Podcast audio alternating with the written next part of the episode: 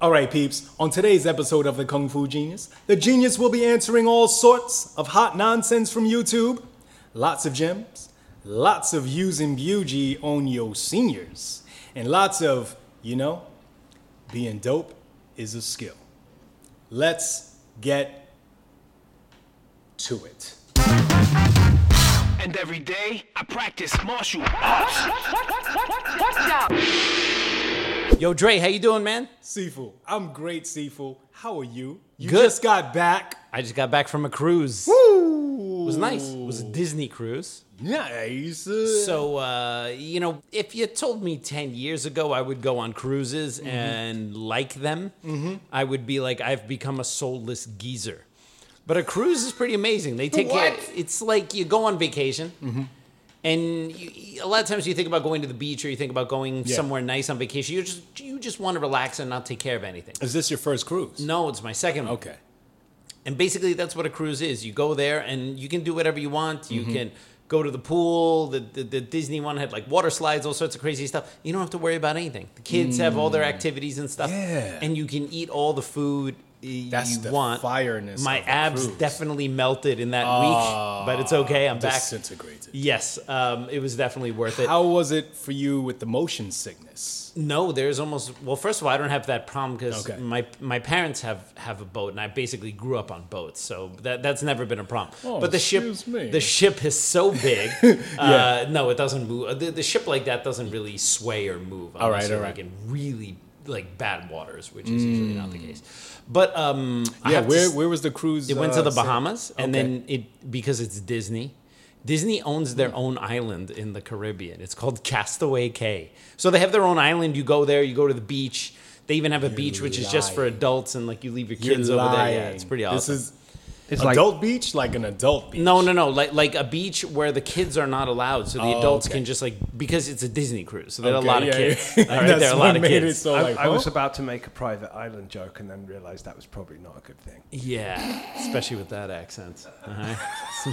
Most of your people were going over to that private island, all right? It's like a lot of people with your accent in high places were friends with the private island guy, all right? But we're not talking about that. I don't want to get demonetized. So anyway, this is the Kung Fu Genius Oh, podcast. yes. So uh, what you got for me, Dre? All right. Excuse me. Sorry. My voice was like, nah. All right. So, first off, we got Andre Boli. All right, Okay. here we go. What is your opinion on Hong Kong as a destination to visit as a white guy who trains in martial arts? Uh huh. You're a white guy, right? Yes, I'm an, I'm an expert at this. Being a white guy who's gone to Hong Kong And I'm trains ex- in martial arts. and trains in martial Yeah. arts. What are the best places to go and do in relation to the martial arts, Wing Chun and JKD? What's the inside places to train and people to train with? And oh, this is a, he didn't say this was a two-parter, but now he says and two-parter. Any interesting stories you'd like to share of you in Hong Kong you think the podcast would enjoy? Ah, this is a very good question. It's This a very Hong Kong centric question.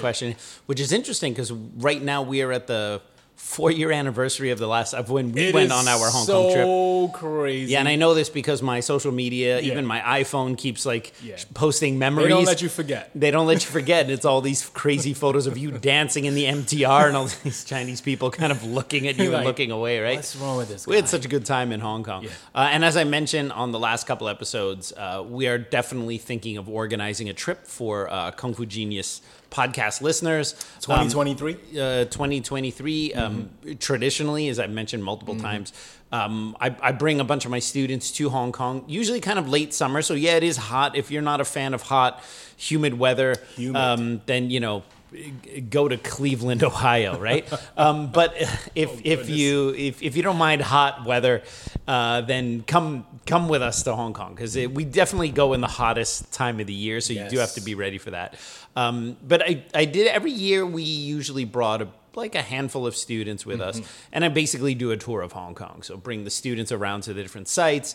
Obviously, um, because I teach Wing Chun, bring the students to a lot of Wing Chun related places, Grandmaster Yip Man's grave, the Wing Chun Athletic Association, have them meet you know whether it's students of Grandmaster Yip Man or go to like you know places that are relevant to Wing Chun people. The place where Yip Man used to live. That's right, uh, 149 Tung Choi Street, right? Tung Choi Street. and uh, AKA Loyan Guy. Lo young guy. Shout out to Ladies Street. It's also called Ladies Street because there's a flea market on there, so it was, Oh. it was called Lady, Ladies Okay, Street. No, it wasn't called Ladies Street for any other reason, right? Uh, so Okay. um, yeah, so we'll, we'll we'll do that stuff, and, and obviously because the the students who came with me. Traditionally, obviously, there are students from City Wing Chun, so Mm-hmm. every morning we'll usually have some kind of training session. We go to Kowloon Park, do some physical fitness, which do some Wing Chun AKA training. Hong Kong. Uh, no, no. Kung Fu Park. Uh, well, in Kowloon Park, they have Kung Fu Corner. Kung Fu Corner. Yes. So then we'll go there, we'll train, we'll do some physical exercise, then we'll earn our breakfast, and then we go out and we do kung fu stuff every day. So it's it's really like something that I had been doing for a few years, and every year it it formalized not in terms of being super regimented, but just like I started to kind of have my regular spots where I brought the students to and you know it would be like we'd get up in the morning do our training and then go have breakfast. And then we would go and do some kind of kung fu activity whether it was meeting uh, a sifu of a certain style or going to see movie stuff or bruce lee stuff or yip man stuff or whatever. And then you know at, at nighttime we can enjoy the city go get some food that kind of stuff right? Right. But in recent years, obviously with the pandemic, we weren't able to go. The last time I went to Hong Kong was 2019, uh, which was exactly around this time of year in 2019, so the late summer, and that was my last time going to Hong Kong. So it's been a number of years since I've been there. I'm used to going once a year, and now that things seem to be normalizing a little bit in terms of like you know what's going on in the world, um, I think that it's possible to start planning for a big Hong Kong trip in um, 2023. Yeah. So, uh, but now instead of just opening it up for students at City Wing Chun, obviously now I have this. I've created this podcast. In the meantime, if our podcast listeners are interested in going, then I can create like a like a tour and kind of a package for people to kind of hop along and come with us, and then we can do this tour and training and all these kind of things, right? So, um, Estimating about 40, 40 people coming. no, I, I, I'm no, I'm gonna cap it way, way, way it. lower than that. Yeah, because it's not, um, it's not, it's actually not fun when you. So I'm, I am not a like, um, I'm the best tour guide of Mm-hmm. Hong Kong, but I'm not a professional tour like organizing person, right? So I don't want like. I don't want to be walking around with a goofy yellow hat and a little flag walking around uh, trying to corral a bunch of like right. 40 adults through the streets of Kowloon, right? Okay. So I will probably put a cap on it. Oh, right. Cap at what? And uh, I don't know, but it'll be maybe 12 people tops. I don't want more than that. That's too much. man. All right, that's too much. And only and only adults, no kids. I don't want to have to like deal with that nonsense. Well, so I mean, adults, kids, you know, it depends which adults are coming, really, doesn't Well, it? many adults once they're in Hong Kong start acting like kids. yeah. All right. so, uh, so anyway, that's something, and, and I know we keep getting comments about people want more information about it, but the problem is I can talk about it. It's something that I want to do, but I need to wait a little bit because we have to find out what the the the regulations are for traveling to Hong Kong. People always go, "Where do I get information?" I go, "At this time, Mm-hmm. we could not ma- we could not do this trip because they still have kind of a long quarantine time when you get into Hong Kong." Yeah. And so I can't tell people like now. five days, seven days? Yeah, I don't. Well, the problem is it's changing every few weeks. So mm. whatever we say by the time this episode comes out, it's going to be old info anyway. Mm-hmm. so uh, the problem is like people keep asking. So I'm super excited because we obviously have a lot of people who are interested in coming to Hong Kong and doing the Kung Fu Genius Hong Kong tour. But I, I can't tell anybody right now. This is a year out, mm. and the, given the current policies of traveling to Hong Kong, we could not do it right now. And until those policies change, I can't plan it. I can't, in good faith, assume that one year from now we'll just be able to travel to Hong Kong the way we used to be able to. So I have to wait a little bit. But uh, I, I promise the KFG podcast listeners, because I keep getting messages about it, which is great, because obviously that means people want to go. But I have to tell everyone, I don't have any information because I literally cannot plan it right now until they change something. What's I can't crazy is what I what I'm foreseeing right now. Mm-hmm.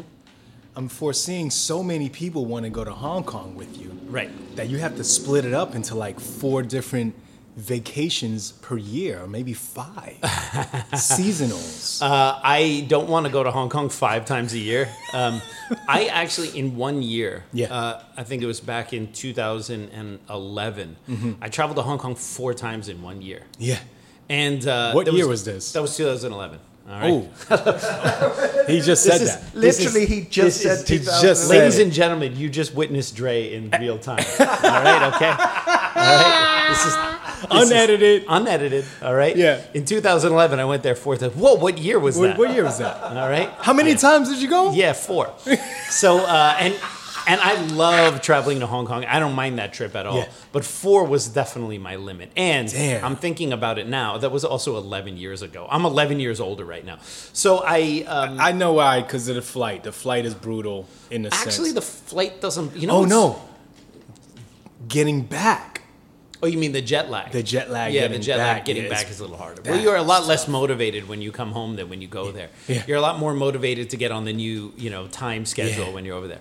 So anyway, um, you know, and I say this, you know, people are always like, "Yo, tons of people are texting me about this thing," right? People say that because they're they're bullshit. I'm literally not bullshitting. I get messages and comments about because we mentioned it a Yeah. few times about going to Hong Kong, and I really get a lot of Yo, comments I'm about down, it. Yeah. And people keep asking me like, "I need information." It's like, yo. I, I, we, don't, don't- have it yet. no, all right. I cannot say right now what the dates are. or Slow anything down, like Tito. that. But yeah, slow down, Tito. All right. um, but also, people somehow think that if I do plan a Hong Kong trip, I'm going to make it a secret. No, the moment we have all the deets to go to Hong Yeah. Kong. I'm gonna be talking about it on this episode. Oh, sorry, on this podcast. Literally every episode. Gotcha. And we'll put I'll put it on my socials and everything like that. So we are not gonna keep it a secret from anyone that we're gonna do this Hong But Kong the thing. cap but until is rough. I don't want more than 12 people on a trip like that. I don't want, I'm not, a, I don't want to corral 25. I got and, and the problem is when you have that many adults, Uh-huh. well, this adult doesn't want to do this. This adult cannot eat this food. This, I'm going to have to, maybe no vegetarians on this trip. Well, Hey! I tell you, because every time we go to Hong Kong, there's one freaking Yeah. Uh-huh. vegetarian, and it's like, and it, it's like we're gonna go to this famous place for beef noodles. we got one. Uh, you know, I've graduated to carnivore. Good. Carnivore. Congrats. Yeah, Yay. That's not graduation. That's a demotion. No, that's total No, that is a total promotion. like I'm right eating motherfucking burgers. cheese. I mean, Yeah, I'm I'm- eating burgers. Yeah, make sure you uh, do the old uh, Chicken. The, you watch his f bombs there, Andrew. Oh, but sorry. seriously, right? Really, like I'm going to suddenly see a Dre I've never seen before. Like, You're going to start looking like me. You Yeah. know what I mean? I shave my head will be interchangeable. That's no. right. Oh, no. Yeah. So so anyway, maybe there'll be one rule: no vegetarians, because it just makes it so damn difficult to, to like. You have 25 adults, and then it's like you go to a place that's famous for um, like ho- like Hoi Lam chicken. And it's like, oh, we have one vegetarian. Well, you can't eat here because this is all they serve, right? so I don't know. Maybe I'll just say no Hoi, vegetarians. hoi lam. Fine. Chicken. I'm going to come anyway, and I'll come on my own trip. That's right. Bring be your like own that. food. Yeah, in Yo. there. That'll teach potato you. chips Meal or whatever you prepping. can eat. Right? Yeah. So uh, anyway, I'm, I'm half joking about the vegetarian, but but I'm, I'm, I'm but ha, ha- I like to emphasize I'm half joking. All right.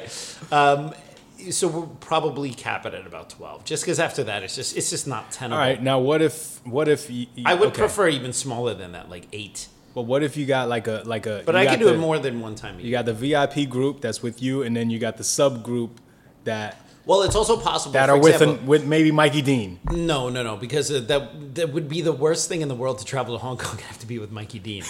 All right, here you are with the colonizer of Hong Kong. Oh, no. All right, who doesn't know shit about Hong Kong, right? like most of the colonizers who live there. Yeah, but I can take you to the best clubs. I will find them. Yeah, they'll let him in find just with his accent, right? So. Um, Wan Chai. yeah. So so so he- here's what I'm thinking. Like it's possible if people really want to do this, that I could do it more than once a year. Because I really don't want to do that big of a group. I don't want to be there with a hat and a flag, waving around thirty adults. Like, come over here, take a look at this building over here. Like, I don't, I don't want to do that, right? That's why we'll have to have someone. Well, the on that tip. well, the other thing too is I would imagine that um, many of our podcast fans don't actually practice Wing Chun; they're just into martial arts or they're Mm-hmm. into Bruce Lee. So it's possible for me to have like a few different tiers oh, for the you tours. know it would be lit what? going to Shaw Brothers Studios. There's really Golden nothing to see Harvest there. Studio- well, No, the there's no Golden. Harvest Studios anymore. The location. The Golden Harvest Studios is now a bunch of apartments. The parking lot. no, it doesn't exist anymore. Yeah. Shaw Brothers is a. Ah. Just, you can go there, but there's nothing to see, and they're not going to let you in. Um, so, but there are other. But I, I could potentially bring you to see Shaw Brothers movie stars as mm. opposed to like just the old true. thing or whatever, right? Ah. So that's what I'm thinking is that maybe Like. maybe for the tour we can have some people. Some people might want to do like the martial arts training and the tour. Some people might just come for the tour, that mm-hmm. kind of thing. So I can have like a couple different options for people if this is because some people might not be interested in the martial arts part, or maybe they Gotcha. don't train Wing Chun or they, they don't want to train Wing Chun with me or whatever. That's fine. Um, Who? So- who? Who, who would? No, no, I don't get upset about that. People are very like, "Man, I got my Wing Chun. it's like, okay, Right, that's, okay. that's fine. All right. Yeah, I'm sure you have your truth. Everyone Yeah. has their truth, Everyone right? has That's their fine. truth. All right. So uh, that's okay. Uh, so so maybe I'll do something like that. But anyway, let's actually get to the question. Hey, Kung Fu Genius listeners, if you're looking for an easy way to support this podcast, please consider joining the Kung Fu Genius Patreon. You can support for as little as $5 a month and get access to episodes a few days early. Higher levels of support get additional goodies, exclusive content, and even your name in the description. The baller level of support will give you the opportunity to be a Dre for a day and give me a rest from this guy over here. A link for the Kung Fu Genius Patreon page is in the description below. You can also support us by subscribing to the Kung Fu Genius on YouTube, liking this video, and sharing it on your social media platforms. When you subscribe on YouTube, don't forget to hit that bell for notifications so you will know as soon as a new episode or a premiere is available for you to watch. For those of us who listen to us on audio, it's a huge help if you don't just rate the podcast, but also write a review wherever you listen to the Kung Fu Genius, such as Apple or Google Podcasts. I really appreciate it. And now back to me.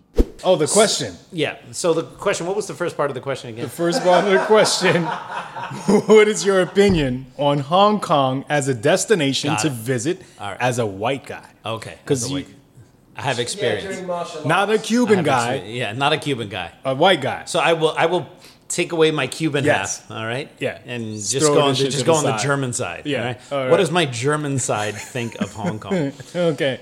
And are the best places to go in relation to martial arts, Wing Chun, and JK? Mm-hmm. Got it. Okay.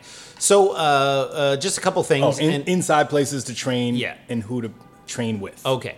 So uh, a couple a couple things I have to note here is always your mileage may vary because of course when we're talking about the varied world of Wing Chun, well, it also depends on your lineage, right? So I mean, if you come from a particular lineage and you like the way that lineage does stuff, then you might not necessarily want to just go and train in another lineage. Now, some people are see, it's weird.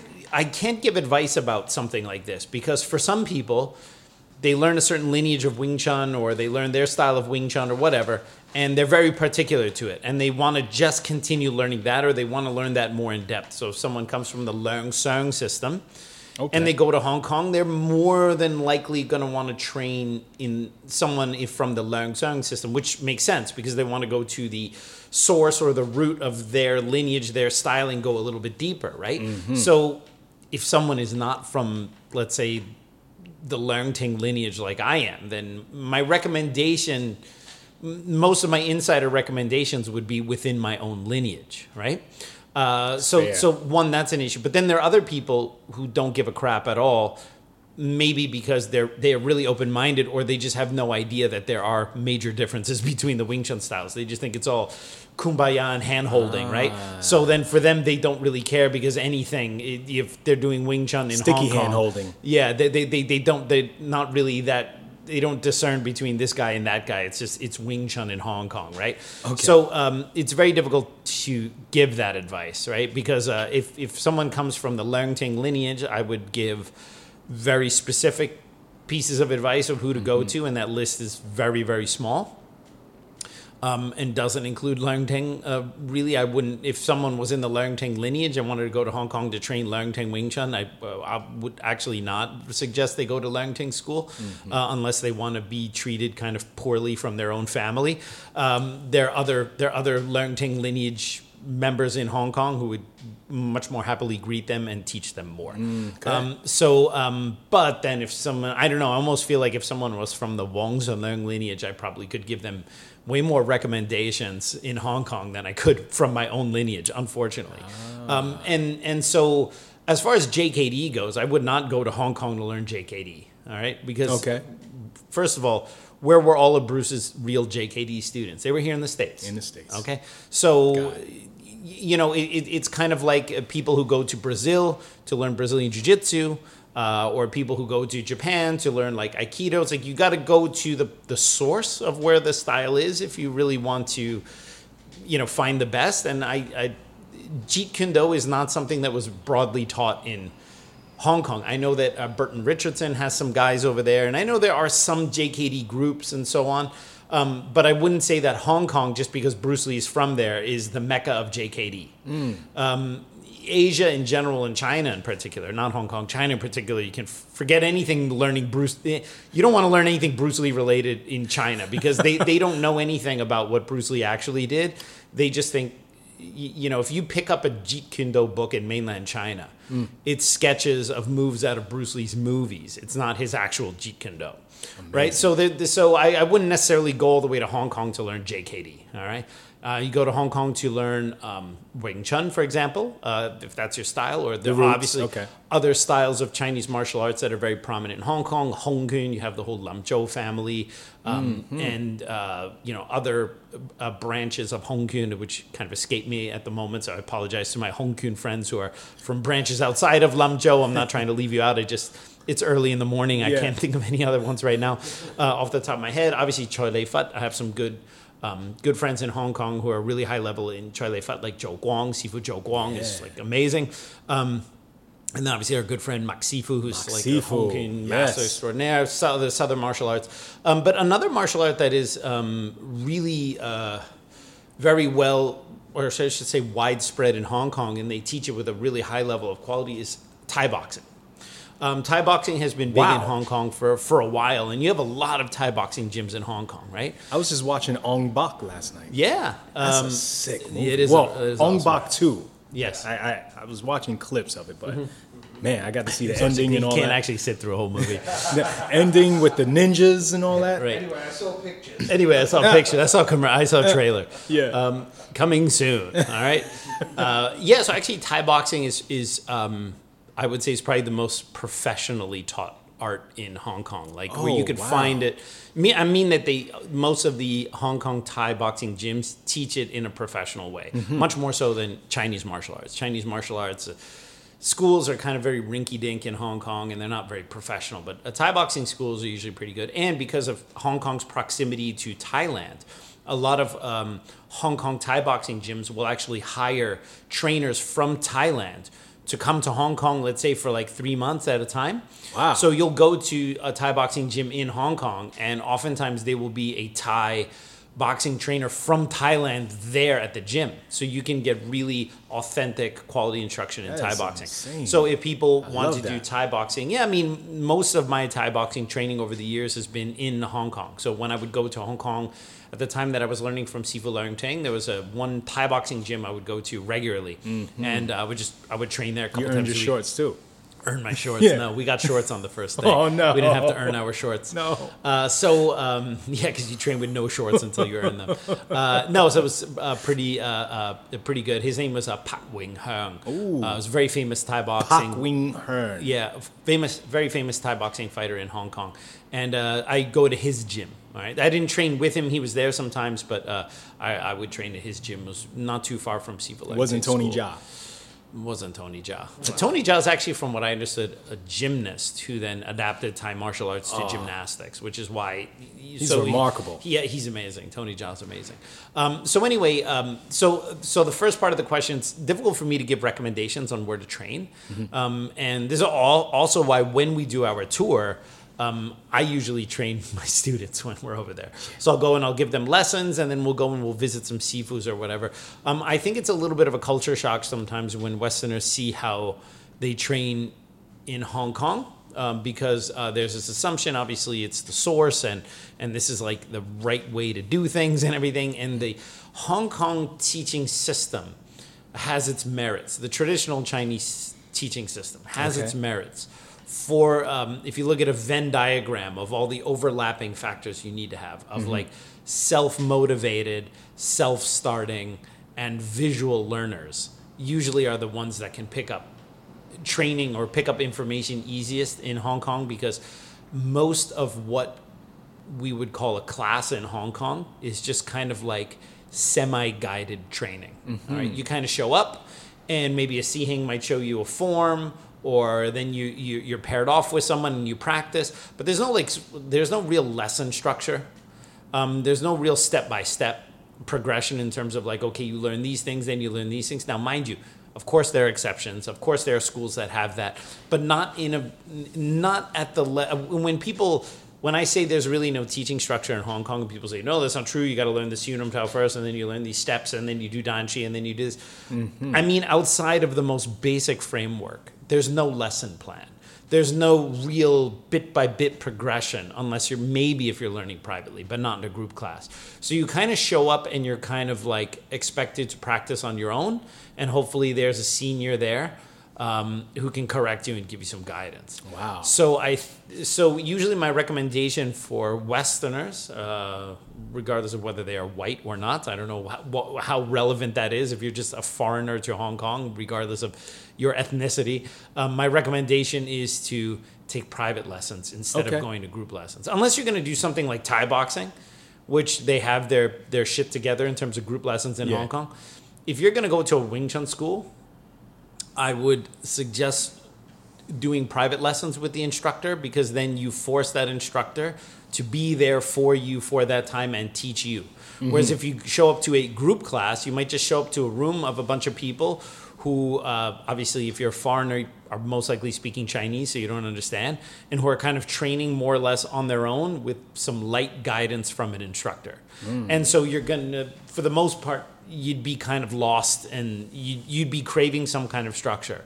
So don't frustrate yourself by going to group classes in Hong Kong.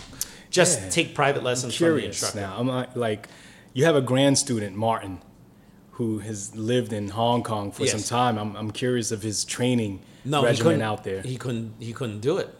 There was nowhere for him to train out there because of the because he's used to showing up like this class as a structure. Yeah. All right. You have, for example, at City Wing Chun, we have we, we start off with some kind of self defense, basic stuff to get it out of the way. It's like you know eating your vegetables at first, right? Let's review some bear hug defense or some rear choke defense or something. You do you eat your Right, vegetables for get it out of the way, so all the fun stuff comes in Oh, class. So that's why we start with like a little self defense. Mm-hmm. Then we have our warm up. Then we do our form, and then you know for the more advanced students, we'll start with some chi sao as a warm up, some basic, right? Mm-hmm. And then I'll have the lesson for the for the day, depending on what level they are at, what they're learning. And then we usually intensify it, so we'll have some kind of either guo sao, chi sao sparring, or regular sparring Wing Chun versus non Wing Chun, and then usually some workout at the end, and then some kind of cool down and stretching, right? So you have you have a class that follows an intensity arc, right? You start with like the self defense, and then you have your warm up and your form, and then you know your basics and your partner training, and it's very technical, and then you you start to peek into sparring, um, whether it's chi sao or regular sparring, and then you have this kind of intensity there, like three quarters into the class. And then before you let them go, you don't want to leave them up here where they're like, ah. Then you got to pare it down a little bit. So you wear them out at the end with a workout, and then you kind of cool off at the end, relax, and you recap the class. So everyone leaves the class calm and they had their technical training, their sparring, all that kind of stuff, right? They're not going out there and beating people's ass. Exactly. But Okay. but you see, like, but that we do that every class at City Wing Chun. We the instructors here follow kind of a class syllabus so that everyone learns what they're supposed to learn. The class itself has a structure, and and then you go to Hong Kong as one of my students, and you're in a room of people who are just kind of training chi sao. Some guys are just trying to hit each other. Some guys are just trying to do a drill. Some guys are just trying to or you go and you hit the wall bag without any supervision, and it's like um, or I shouldn't say not supervision without any instruction, because at some point you have to train on your own. So don't get me wrong, like the uh, the, the the merit to the Hong Kong training system is that you take personal ownership of your skills. You have to go and train it, and you have to own it, right? Um, but the problem is the onus on the instructor to give quality instruction is not there. The onus in the traditional Chinese teaching system is always on the student to produce and perform, to earn the right to learn the next thing. And I find that that's a bit of a dichotomy because you can also teach the students as the instructor really thoroughly and really well, and they still can own it and train it and earn the next thing. So hmm. you don't. so my issue with the, the the Hong Kong teaching system is that it's not a dichotomy. Like Westerners like to kind of spoon feed and teach details, and in Asia they just train really hard and figure it out on their own and work and you know develop their kung fu. I don't see that there has to be a dichotomy between those two things. Ooh, you okay. can you can give the students quality instruction, step by step instruction, a thought out lesson plan and progression with a plan to bring them somewhere. And they can also train really hard and earn the right to learn the next thing and work really hard at the material and take personal ownership of it. It doesn't have to be one or the other, right? So, um, you know, I remember in Germany, there were some instructors, they would spend their whole time, like a one hour class would be like a TED talk. They would just talk the whole time on the virtues of Bong Sao and this and that. And the other thing, and at the end of the class, we weren't even sweating, right? Some instructors, all right? Not, not most of them, but there were some like that. They're very heady, all right? And then you had um, other instructors or you just you're practicing and they're not really telling you what to do. And then maybe they come by and they, they kick your stance or they fix your bong sao or something like that and they walk away. And that was your instruction for the day. So why are these the only two options we have? They're not all right? It's just that for some reason people always have dichotomous thinking when it comes comes to teaching styles. You either let the students figure it out on their own or you baby them and spoon feed them but you can't do something in between or you can't have a little bit of both right? And so i, I feel that all practitioners of martial arts need to take what they're learning from their instructor and digest the material on their own practice it think about it think how it relates to other things they learn. There's the student is the one that has all their work cut out for them Okay. right? But that doesn't mean that the instructor cannot serve it up in bite-sized pieces in an intelligent way structured in a way that they're going to be able to digest the material right? So this idea that there has to be one or the other. So my suggestion is you should find someone potentially in your lineage and do private training with them. And also you have to my, my advice is you even have to curb your expectations of what private training is. So um, Interesting. uh, the question also had uh, like whether I had some interesting stories. I have a lot of stories of my time in Hong Kong, and I would love to talk about. And I have talked about like you know we did have the Fight Quest episode, and you know we brought up like our Van Damme story and some funny. We we have had a lot of funny stories in Hong Kong, but I want to actually talk about something that pissed me off. Oh. okay. And uh, so so a, a let's just say a. Um, a less than positive experience I had at home. What? All right. And um, and I don't want to sound like I'm complaining, like it's like I, uh, like I got another Bill Nye on my sites, right? Okay. But uh, I'm I'm I'm a, Do I'm I a- know this story? Have uh, I you- heard this you, story? You, you may know this story. So, um, uh, around 2011, I quit Sifu Leung Ting's organization, Okay. right? So I used to be Sifu Leung Ting's New York representative, You're a yada, yada, yada, right? I'm a rebel. I became a rebel, right? And then I went on my own, and then I was essentially independent. And there were a couple WT instructors that I had not learned from or had not uh, met in my family because they had already left the association. So while I was still part of Leung Ting's association, obviously there's certain Sifus I cannot meet with because they're rebels. They left Leung Ting, so you know I'm part of the Leung Ting organization. I cannot meet them. Really, they have all these like, weird culty rules. And so once I once I quit, then I'm like, oh well, I can go visit certain Sibaks in Hong Kong. The other rebels. Yeah, to, to see if you know because they also we come from the same lineage, so maybe they have a, a an, another way of looking at things, right? So I um, I met a few of my Sibak that I had not previously trained with. And so I trained with one in particular for a while, and he gave me um, a, a lot of really good looks because it's almost like going getting an outside eye. All right. Sometimes you know the best thing for with students. Sometimes, well, even within City Wing Chun, we have a number of instructors, and let's say a student learns from a certain instructor for a while, and then within our school they go uh, to another Sifu's class. That Sifu can usually point out things that their own Sifu can't, just because you get used to seeing your students after a while, and you get used to kind of their tempo and maybe what their common mistakes are, and you see how they're getting better over time, so you don't harp on certain things because Okay. you know that they're making progress. Whereas an outside instructor will just be like, "Yo, you need to fix this," because they don't know that this is something you're struggling with or this is something you got better at. So so sometimes an outside eye might point out things that your regular instructor doesn't just by virtue of you have a fresh set of eyes looking at you, right? Right. So for me, I always felt that even within my own lineage, it should be good to get a couple fresh eyes. Like, hey, look at my wooden dummy. I, even if I learned it from Sifu Leung Ting, someone else can give me some some advice or some pointers or whatever, right? So I trained with one of my Sibaks for a while, and my Sibak had a senior student, or has a senior student, who's just kind of a prick. All right, and you have to imagine, and this is this is always my issue with um, the kind of very patriarchal uh, Chinese kung fu family terms that we use in martial arts. So because it comes from a point of respect. Your sifu is your teacher, the one who's adopted you as a disciple. You respect your sifu, but you also inherit a family structure from that, right? If your sifu is like your kung fu father, then all the students who started before you, who are male students, are your siheng, elder kung fu brother, uh, you know, o- older, younger brothers of your sifu or your sibak, your sizuk, so on and so forth, right? So y- you have this like family structure, and you know, you have to greet your seniors by you know siheng, sibak, all those kind of things, which I'm all for. Like I like I, I, I like that Chinese culture aspect to what we do. It, it, it makes it a little bit deeper than just learning punching and kicking, in my opinion, right? Okay. But the problem is that there's like everything. There's always two sides to everything. There's also a massive potential for abuse within that kind of system. And uh, what I mean is this: if someone started before you, so like in, in the Chi- in Chinese kung fu family terms, like your siheng, your elder kung fu brother, doesn't have to actually be biologically older than you in age. Right. They just needed to have started before you under the same sifu, right? That means that someone who started one day before you is your siheng. Yeah. Okay? And that's all well and good, and that's fine, right? And mm-hmm. in theory, if someone started before you, then they should be better than you because they have more time and more experience.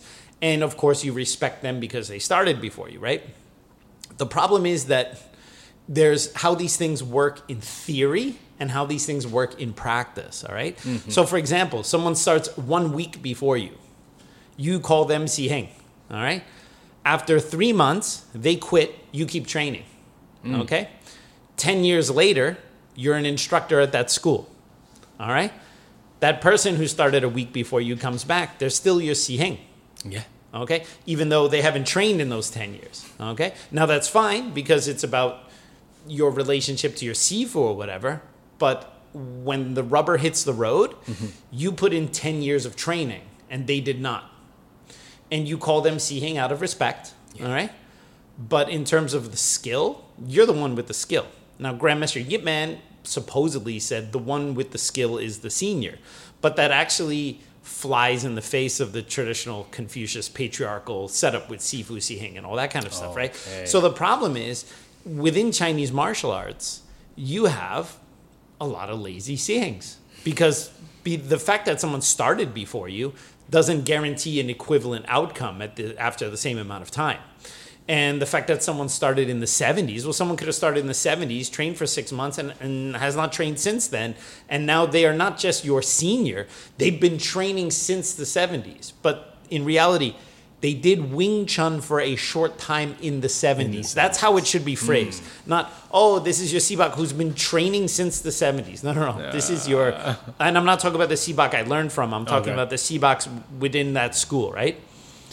uh, he, this is your Sibak who's been training since seven. No, this is my who did Wing Chun for three years in the 1970s. Okay. Okay, so in theory, he's he's been doing it for a long time. You should respect him, so on and so forth. So anyway, my Sibak in Hong Kong had a student who's is not his Todai, but the guy also happens to be a Sibak of mine. So mm-hmm. like two Sibaks. One I'm learning from, and the other one is learning from my other Sibak, right?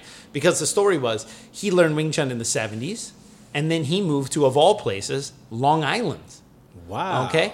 And he's so old school, he's actually in the Wing Chun Kun book, Grandmaster Leung Ting's old book, right? He's in there, like that's how old school, because that book came out in 1976, right? But so he, he, he was like some kind of oh. technician in Hong Kong, and then he moved to Long Island, where he's lived for the most part. But then in 2011, when I started going to Hong Kong to learn from the Sibak, that other Sibak from Long Long Island, I guess he retired and he moved to Hong Kong. All right, Okay. to to be retired in Hong. He moved back to Hong Kong basically, right? And started picking up Wing Chun again after all that time. But he's severely out of practice because while he was living in Long Island, he was not pra- for the, from the 70s until 2011. Yeah. He didn't really do any Wing Chun. all right. Uh, which is fine. I mean, like th- th- that's not a uh, that's not a uh, there's no judgment on that, right? I mean, No like, judgment. Dude, he came here to work. I mean, he, he has to raise a family, whatever. I'm not going like, oh, he let his Wing Chun skills slip. I don't even. Uh. it's not my problem, all right? But he went back to Hong Kong, and then he started picking up Wing Chun again with my Sibak, but very casually. But mostly just him talking about the old days and how things used to be, not actually like really training, right? So anyway, um, I did a private lesson with my Sibak, and this guy was there during Okay. my private lesson. Now the thing with my Sibak in Hong Kong is he doesn't speak any English, all right? But the one who lived in Long, Island, Island does speaks some Eng- speaks some okay. English, right? So first of all, I paid for a private lesson. So from a Western perspective, the assumption is I paid you for a lesson, you're going to teach me. Uh-huh. There's Privately. no, there's no audience Yeah. that gets to learn what I paid for. Oh, Okay, all right. Yeah. I paid for the lesson. Why does that guy I get to sit there and then, and then Yeah. I'm the one who's paying say 150, 200 bucks for the lesson, right? U.S. And that guy's sitting How's there and getting the lesson. benefiting? Yeah, this Yeah. guy benefiting. Yeah. Oh, because he's the senior. Uh. that dude is so out of. No, he's watching the lesson for free. All right, whatever. But I'm, but I'm personally like, for me, I'm, uh, I'm not like, oh God, he needs to give me some money or whatever like that. Uh-huh. It's just something that I notice. But if he's a real senior, I'm totally fine with him sitting. I have no problem with Mm-hmm. that. The problem began is while I'm training with my Sibak, I understand Cantonese. Okay, um, and so while he's teaching me, Oh no. you know, my, I mean, my spoken Cantonese is, is very simple, especially at that time. But it's enough for me to say, you know, to tell him yes, no, okay, left side, right side, forward, back, okay, mm-hmm. like this, like that, do it that way, you know. So I can communicate, my Sibak can speak Cantonese to me and I understand, and then I, I, I do what he wants me to do, and I answer him back in simple Chinese, right? And then this guy, all right, let's just call him Norm, all right, okay? All right. Uh, he, he sits there and he, and he starts giving commentary on my lesson. All right. Like, oh, uh, do, you, do, do you know what is Fook Sao or something like that, right? It's like, first of all, I'm a Wing Chun instructor. You ask me, do do I know what Fook Sao is, right? And then I just looked at him. I'm like, it was before my lesson even started. I'm like, yes, I've been teaching in New York for at that time 10 years or something like that, right? I, I, I have heard of Fook Sao. Yes, thank you.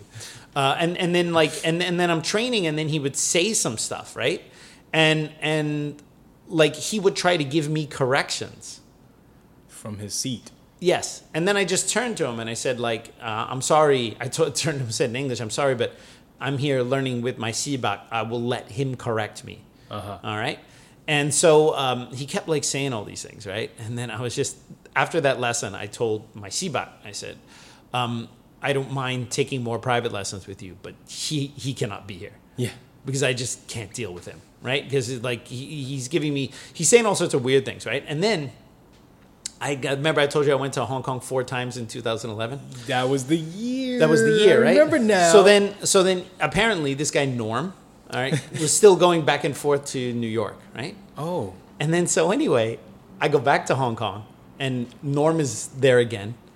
And Norm comes to me and I just see him and I'm like, oh man, he's like that guy when you see him, you're like, uh. And he goes, uh, oh, I went back to New York in the, uh, you know, since I saw you last time. And he goes, oh, and I was in Manhattan and I walked by your school. And I was like, oh, great. You know, wh- why didn't you, why didn't you come by and say hi? And then he said something really odd. He's like, oh, well, I didn't ask my Sibak's permission to go to my school, right? Which is funny because one, he's supposedly very senior. Why he needs to ask for permission to just stop by and say hi is a little bit beyond me because my Sibak is not his Sifu, right? So I don't understand like why he has to ask my Sibak, the not even my Sibak. rebel. No, no, no, no, no, no. This was al- yeah. already when I'm learning from my Yeah. Sibak, right? But but it, it's it's just weird. Like, why, why does he have to ask my Sibak, who's not even my Sifu or my Okay. Seagull, why to come to my? It was very strange, right? And then he goes, and then he said this shit to me while while my Sibak was sitting there, who doesn't understand any English, so he doesn't know it. He doesn't understand this conversation at all, Uh-huh. right? And this guy's like just this like snake who like he's saying this stuff to me, and he's like trying to kick me down. knowing full well that my Sibak doesn't understand it. And he's like, right, like kind of flaunting it, right? And then so he goes, I stood in front of your school. Now our school at that at that time, you know, the with a fourth and fifth floor, right? So you can see from the ground, you can see up. He goes, Yeah, I looked up to your space. And he's like, Wow, you have two floors. That's very impressive. But he said it in such a way like like he was like pissed off that I had a big school, right? And then he goes, and Dre, I shit thee not. Because like he said this to me and I was just like blown away. All right.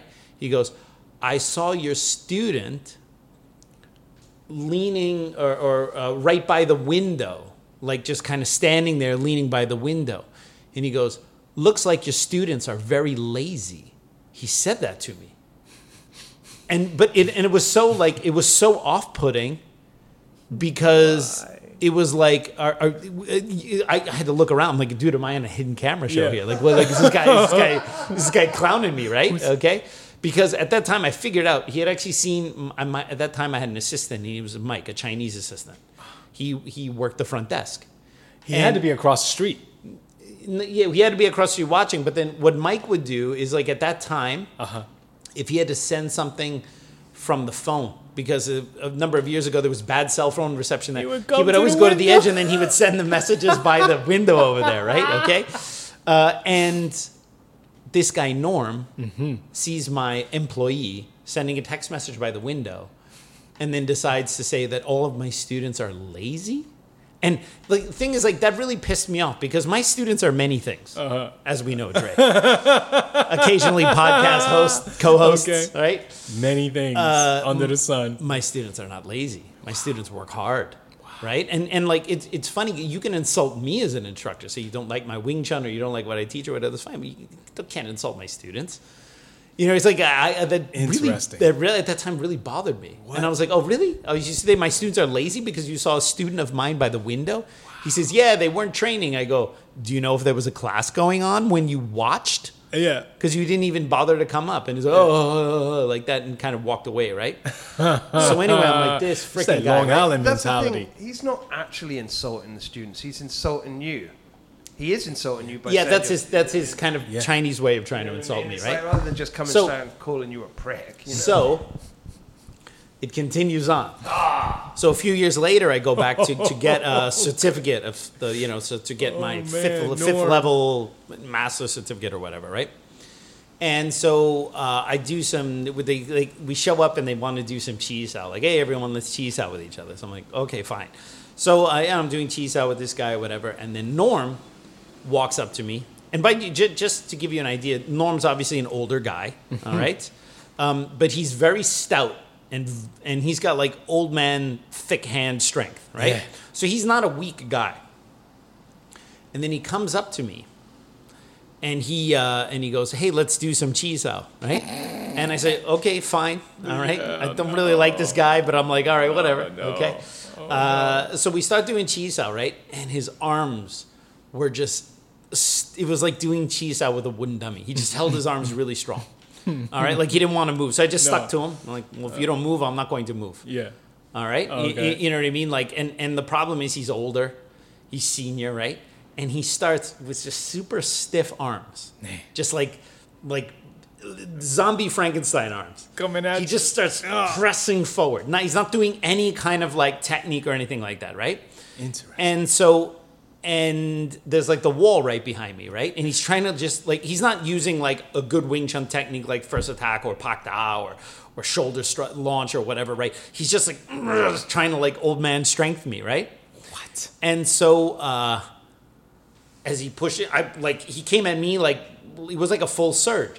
So I grab, I just grabbed his head and I held my elbow right in front of his face. Yeah. All right. Oh. And then he goes, oh. And then and, and then I'm like, are, are, are we done? I mean, you, you're you're just you're not doing chi sao with me. You're just trying to push through me, right? I'm just going to defend myself if you're going to do that, right? And he keeps pushing into me, so I'm on the wall, and I'm holding his head with my hands, and I have my elbow in his face Uh-huh. Oh, because right. I didn't actually hit him because he's a senior and he's an old man. Yeah. And then and then I'm like, "Are we done?" And then he just keeps looking at me and smiling. And then I just put my hands in front of his face and I tap like I'm putting my thumbs in his eyes. I'm like, "Are we done?" No. Oh no. And I'm like, "Not actually." Oh, put. I'm like, "Are we done? Are we done? Are we done?" And he's like, "Oh, very good, very good, very good." Right. Uh. And then he walked away like really pissed off, right? And I'm like, okay. Uh, he didn't. There was no chi sao to be done. He just he just tried to push me on the wall, so I just defended myself, right, with using control. The next day we show up to get my certificate or something like that, and he starts talking to all the Chinese students there, saying like, "Alex used Biu Tze on a senior." Uh, it was so disrespectful. You know why? Because he's my senior. And I use Biu Tze, which is like dangerous and deadly, on my senior, and I should respect my senior, not use Biu Tze. Well, that senior didn't respect me at all. He didn't even respect the art of Wing Chun to, to do Chi Sao. He just came at me trying to rush me, and Wing Chun is not just Chi Sao. Wing Chun is also, you have to learn to react when people try to do things to you. And for me, he wasn't trying to do Chi Sao, he was trying to bum rush me, so I reacted by you know clinching him and putting my elbow in his face. Like that's my Wing Chun reaction to what you're doing, which was not chi sao. All right, and then he's telling everyone like all this. And the funny thing is, I had told my Sibak tell him not to come to the party where I get my certificate because I don't want to see him. Oh. He shows up anyway, but he shows up with this like grand scheme because he's angry with me. Uh, and he wants me to lose face in front of everyone, right? So we go to take a group photo, and Craig is there, Christy's there, all of all, all of my students are there, right? And This is Hong Kong. this is in Hong Kong at my Sibak's gym, right? all there? Yeah, Oh, and they're it. all there for me to get my fifth level. So it was like 2014 or something Mm-hmm. like that, right? 2000, yeah, the 2014. And so uh, I I get my certificate, and uh, Norm is there, and then they go, "Hey Norm, why don't you come in on the group photo?" Because he was the only one who didn't want to stand in the group photo, right? Mind you, the only reason to be at my Sibak's gym was for for me getting my certificate. There was no other reason. There wasn't a test. There wasn't a class going on. So people showed up so they could be in this group photo where I got my certificate or whatever, right? And so he's just standing there and, and he says in Chinese, I don't want to be in that group photo with him. So he, he did the whole thing just to show up so that I could lose face in front of everyone, right? And so I Who just I just said Norm? I just said it's okay. I didn't want him here anyway. So it ended up kind of backfiring because you know I said Sibak, I asked you to, to I, I told him not to come, right? And he's here, Yeah. and I don't want him in my photo anyway, so I don't know what his problem is. And then he just it just kind in of a photo? Ah. No, no, he just kind of backfired. He just stood there all grumpy and pissed off. And then I haven't seen Norm since, Oh. so um, which is fine. But uh, you know, I, I look back on it, and so where that is, you know, This is something. 10 years ago, nine years ago, something like that, right? Yeah. Eight years ago. And I was a, l- a little more hot headed at that time, and I had a lot less patience for kind of bullshit. Um, but now I've, I've been a father for so many years, so your, Okay. your bullshit, Yeah. me- your tolerance for bullshit goes up a little bit uh, when you when you have two kids, Oh, uh, and and so I probably, if I was in the same situation now, Mm-hmm. would probably be a little bit more diplomatic and a little more chill about it. But um, for me, it's like I, f- I fly all the way to Hong Kong to take lessons. I don't need this kind of DVD Mm. commentary, you know, throwing shade at me while I'm having my lesson or telling me that my students are lazy or touching hands with me under the pretense of chi sao only to try to bum rush me in front of a other bunch of other people only to get upset when I actually defend myself. Right? It's like I don't need that guy here. You know what I mean? And and so that was kind of like a weird experience because at City Wing Chun, like when our students train here, it's a good atmosphere. Everyone knows each other. They can train really hard. Occasionally, you know, you, you, you bump an elbow in someone's head or something, and people don't take it personally because everyone's cool with each other, right? But like because I don't have an atmosphere that breathes people like that that are going to come back to my school in 40 years and walk around like they're the king of this place because they started a really long time ago even though they haven't done it right so that is m- one of my less stellar hong kong stories um, but no going to hong kong Yeah. is really great don't get me wrong all right uh, after i spent all this time hyping up my hong kong trip only to shit on you know uh, Well- uh, how annoying it can sometimes be to train over there right? Okay. yeah Wow. Yeah, n- n- that was the first question, by the way. First question. that's Yeah. fine all right That's great. Yeah, yeah. So anyway, when we have more information for the Hong Kong trip, We uh, I will will. definitely, I will definitely put it.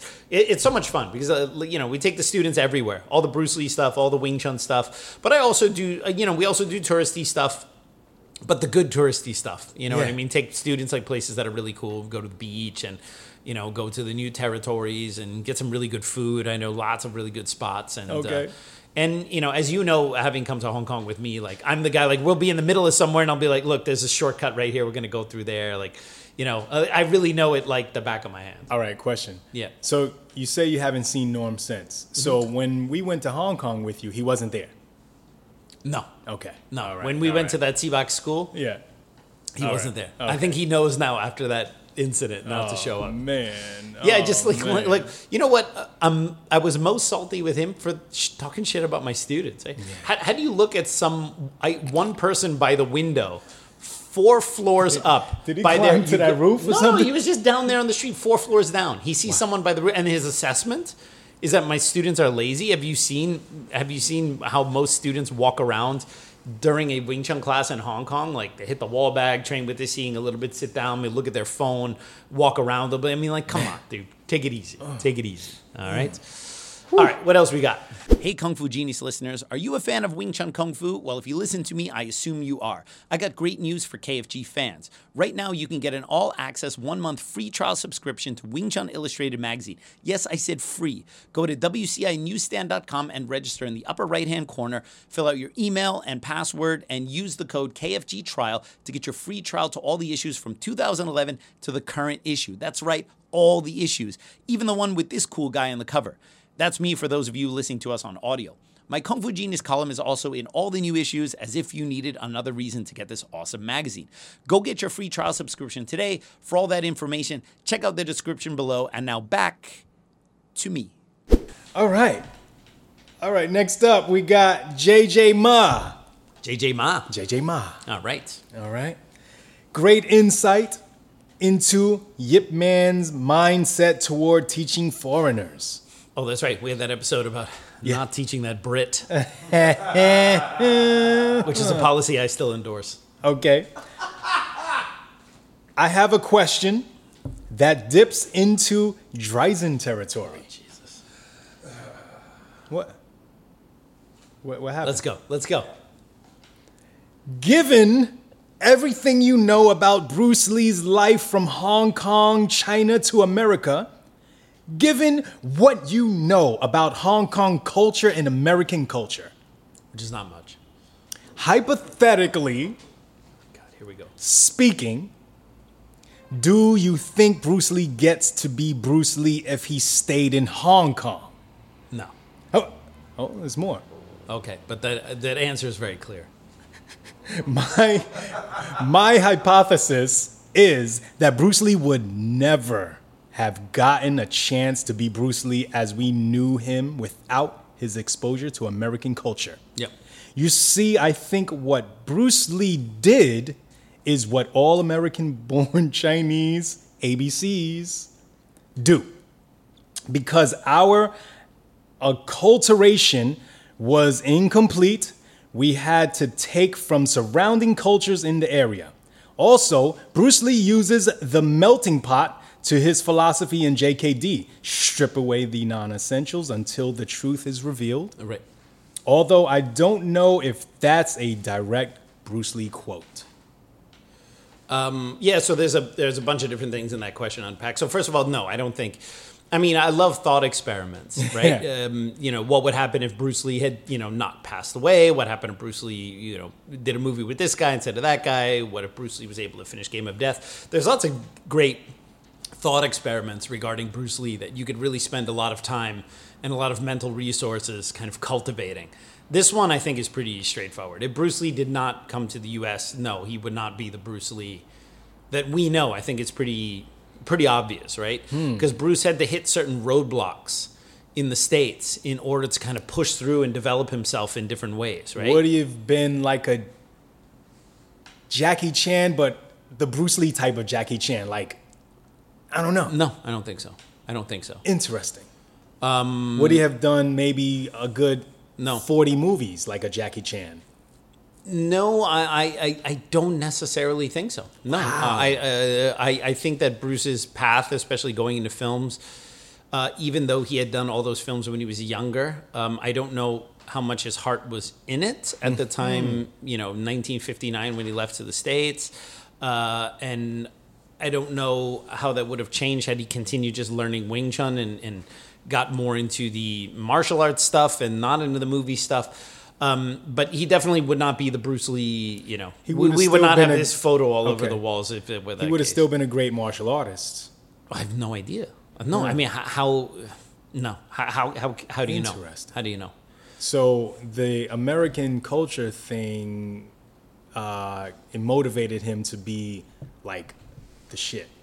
Well, I mean, you know, we, we usually make our best, our the most amount of progress when we hit a little bit of adversity and Yeah. have to push through. You know, the obstacle is the way, right? And so, in the states, he had that kind of in the martial arts a little bit. Um, also, the fact that he was, had not completed learning Wing Chun, so he had to then innovate, right? Because without the entire Wing Chun system, he couldn't claim to be teaching pure Wing Chun. Uh, so he had to then teach something under his own name, Jun Fan, right? and develop that into his own thing with you know various influences that he had. Either he had seen them sit stateside or other influences from Hong Kong.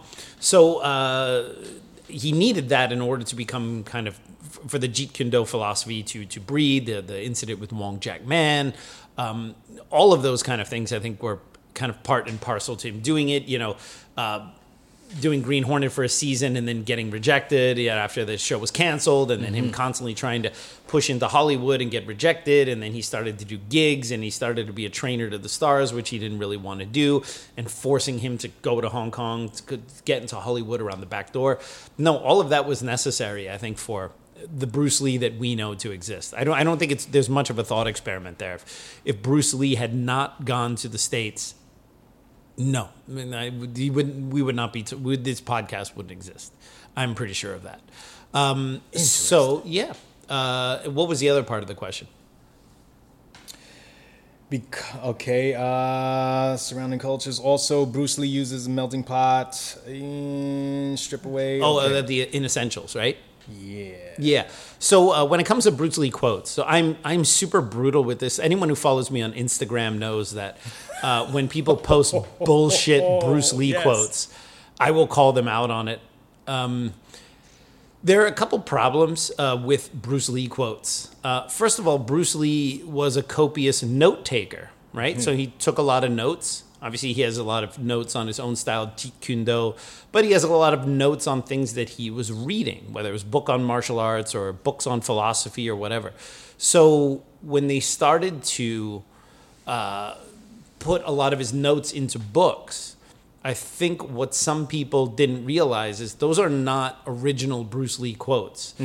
Those are Bruce's notes coming from books that he had writ, uh, read. So he liked this passage or he liked this uh, this saying, so he wrote it in there. But that's something he read from another book. So a lot of like Napoleon Hill or Dale Carnegie quotes, you know, Think and Grow Rich or How to Win Yeah. Friends and Influence People, those books, which are two books that Bruce Lee um, uh, read. A, a lot I of like Napoleon Hill. yeah, a lot of quotes that are attributed to Bruce Lee are actually either Napoleon Hill or d- even perhaps even Dale Carnegie quotes. Oh, right. Because Bruce read those books and wrote those. So the, they someone saw that in his notes and they're oh Bruce Lee quote right, and when in another al- although Bruce from what I heard, was a, a huge follower of Alan Watts. And if you listen to Alan Watts, um, Alan Watts can get really deep into stuff where like he'll say things and you'll go, "Holy cow!" Like he'll he'll Alan Watts will say stuff and you'll be like, "I need to stop the recording right now and just think And just about what he literally this. just said because it's I like it listen to freaking some breaks your brain, Watts. right?" Okay. And um, and supposedly Bruce was a huge Alan Watts fan, and I have no reason to doubt that. But I don't think that he quoted Alan Watts that much, or that Alan Watts really was as much of an influence as, say, Krishnamurti was. Um, Wow. Because when I look at a lot of Jeet Kune Do stuff and Jeet Kune Do quotes or quotes on Jeet Kune Do, that stuff seems like, because I have read a lot of Krishnamurti, that stuff seems like Bruce took some Krishnamurti ideas and then spun it for JKD and martial arts. And so I hear a lot of Krishnamurti isms in Bruce's quotes. So, um, and those are not quotes. Like, again, uh, you know, people say, like, oh, well, those weren't original quotes. He was just copying someone else or plagiarizing someone else. No, these are his personal notes. never meant to be shown publicly. So Bruce would see something in a Krishnamurti line, and and if you ever read Krishnamurti, the whole idea of kind of um, you know breaking away at any kind of illusions and the formality of martial arts and systems and things like that. That was like Krishnamurti's whole thing of like chopping all of that stuff down, the systemization and and cults and all. He was very anti that kind of stuff, and you see that a lot in Bruce Lee's writings. And it's very clear that Bruce saw something that Krishnamurti wrote that he liked, and then he would change it to JKD, or he would change it to martial arts or traditional martial arts for his own personal notes. Bruce never had any intention of that stuff being public. That was Bruce kind of creating his own philosophy while applying the philosophies of Krishnamurti to his his own personal martial art, right? But that wasn't like, oh, Bruce is like plagiarizing this guy's quote and now Bruce is getting the credit. No, these are things either taken from Bruce Lee's notes and Man. credited to Bruce Lee as if it was an original quote, which it wasn't necessarily, or on the other hand, people just take other quotes that they like and they just slap Bruce Lee's name on there, right? Like the old "you could teach your son to fish" kind of thing is now a Bruce Lee quote, right? Oh, no. You know, don't don't don't buy him a fish, teach him how to fish. Now now that's a Bruce Lee quote somehow, right? Um, and and so yeah, like like it's just ridiculous, right? And I always go, where's your source for this quote? Given the few interviews, You can lead that a horse to water. Right, that's Yeah. also Bruce Lee, That's right? Bruce Lee. given the finite number of interviews that Bruce Lee gave, all right, it's actually not that difficult to when people put a Bruce Lee quote on there that you think is suspect. Just ask them, "Where's your source for this quote? What interview or what book did this come out of?" Because Bruce Lee didn't, you know, besides the Green Wing Chun book and the um, uh, Chinese Kung Fu, the philosophical art of self defense. He didn't write any other books. Tao Jeet Kune Do is not a book that Bruce Lee wrote. That's a book that came out posthumously, which was just a random slapshot connection or collection of his notes. Um, so show me show me where your source is for this quote. Because remember, you don't have to go, oh well, someone put it on a meme and put Bruce Lee's name on it, therefore they have an advantage. No, no, no. If someone makes a claim that something is a Bruce Lee quote, then the burden of proof is on the person making the claim. The burden of proof is not on you to disprove it. So when you see a bullshit Bruce Lee quote, also like a bullshit Yip Man quote, all right, of which there, Yip Man only gave two interviews with New Martial Hero magazine, and there are a few articles about him in uh, Hong Kong newspapers during Yip Man's lifetime, but those were not really interviews; those were articles about Yip Man. So really, if you want to get a sourced quote of Yip Man, Yeah. then it's either New Martial Hero first interview or New Martial Hero second interview. Otherwise, you need to shut the hell up with your Yip Man quotes. All right, and uh, so you always so whenever you see a suspicious Yip Man quote, something that sounds like Western gobbledygook, Yeah. uh, attributed to Yip Man, and uh, or a suspicious Bruce Lee quote, which sounds like something you know from the Farmer's Almanac. Uh, just go. Farmer's Almanac. Where, where's the source of this quote? All right, is is it the Ted Thomas interview? Is it you know uh, the Alex Ben Block interview? Is it the Pierre Berton interview? Uh, is it from Black Belt magazine? Uh, where did you get this quote? Or is it from that secret phone call he had? The secret the- phone call, yeah. All right, you could get quote, you could get cool Bruce Lee quotes out of that Dan Lee phone conversation, right? Um, and some of those other interviews, right? But where's your source? Mm. All right.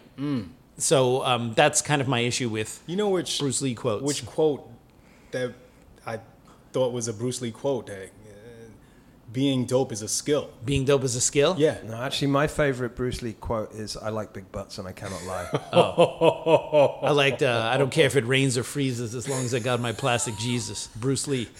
All right. It's a great He said Bruce that. Lee quote. he did say that actually. Yeah. Yeah. Being Yeah. dope is a skill. No, we all know the quote, being dope is a skill, is Dre.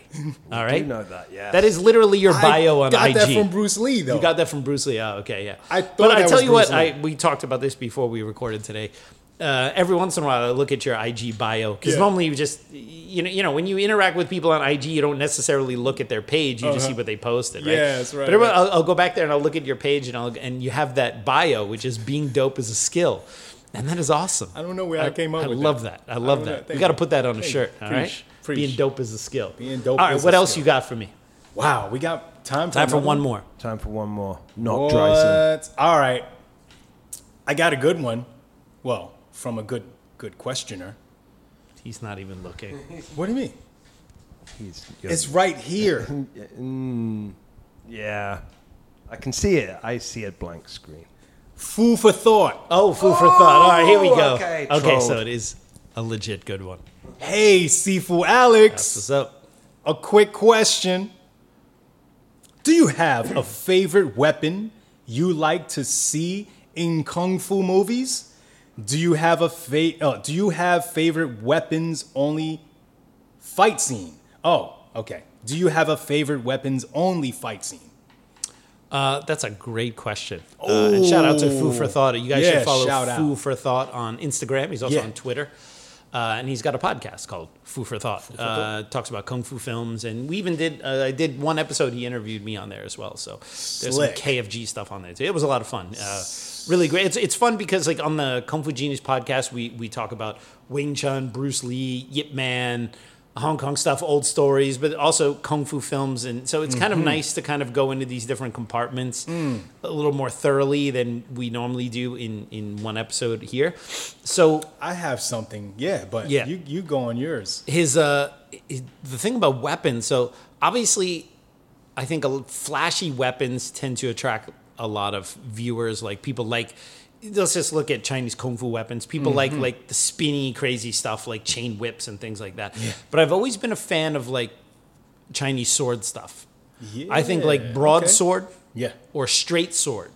I think they look really, really cool on film. Like Hmm. uh, even if you look at films like um, uh, The Duel or even Crouching Tiger, Hidden Dragon, Okay. like just straight sword, like that, like those kind of mohap or wuxia movies, I think are really interesting uh, to watch. Um, also, broadsword, I think, is really a badass weapon when you have someone who's really have good with single there. broadsword or double broadsword. So I've talked about it before. Some of my favorite weapons film. Uh, well, it's got to be a toss up between uh, Legendary Weapons of China, uh, which is a Lau Ka Leung film.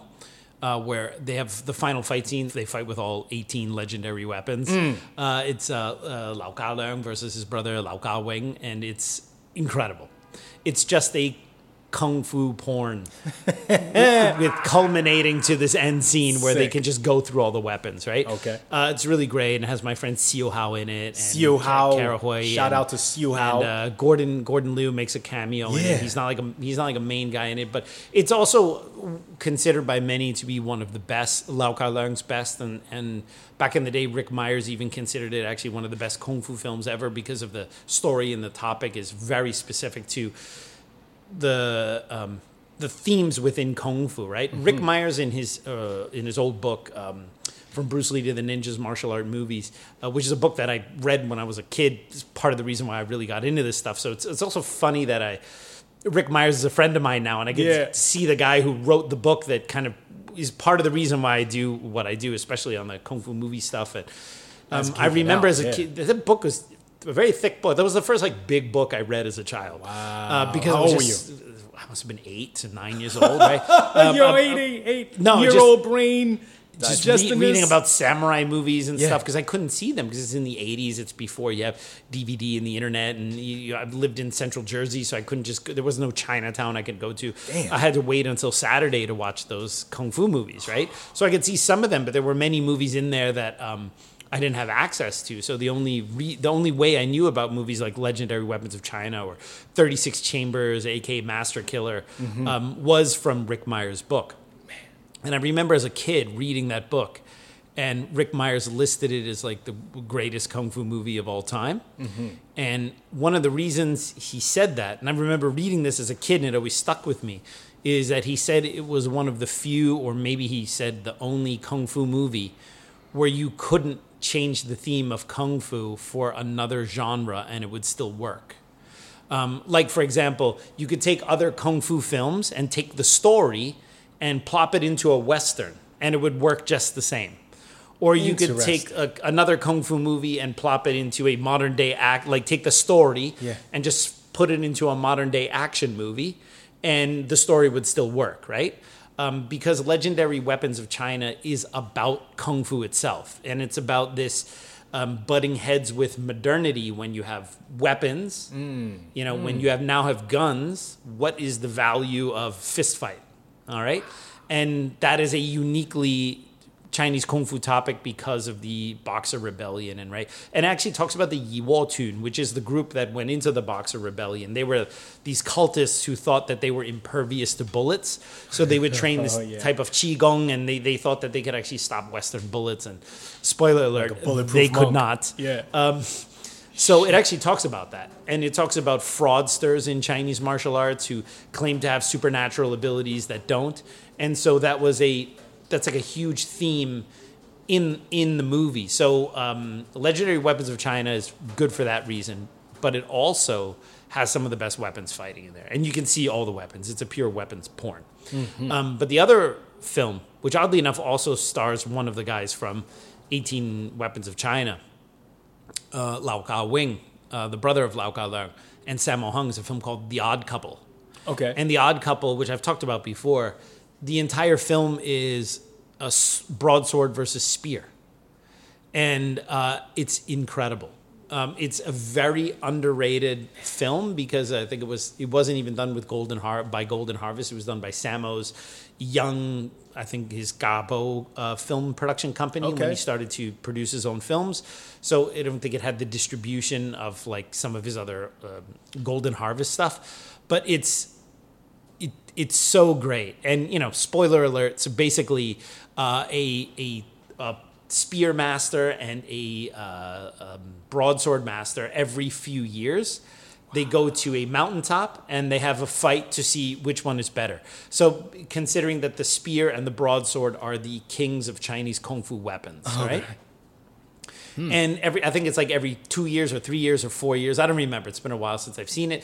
They basically meet at this like hilltop and they have a challenge fight, which goes for a certain amount of time. Okay. Uh, you know, and then once the gong is, is, is, is been hit, then the match is over, right?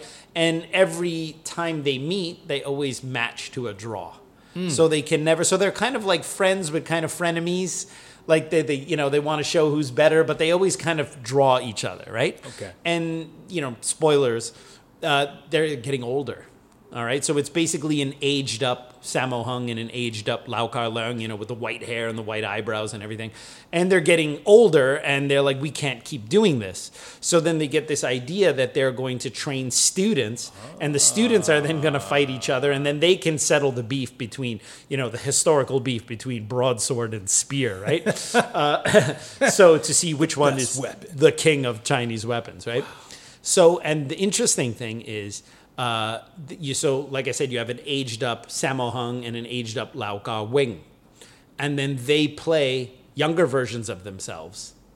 And so Sammo, the aged up Sammo Hung teaches a character played by Lau Ka Wing who's not aged up, and then Lau Ka Wing, the aged up Lau Ka Wing, trains a, a character played by Sammo Hung who's not aged up, and then they fight each other, which means that both actors had to be able to fight with both weapons. wow.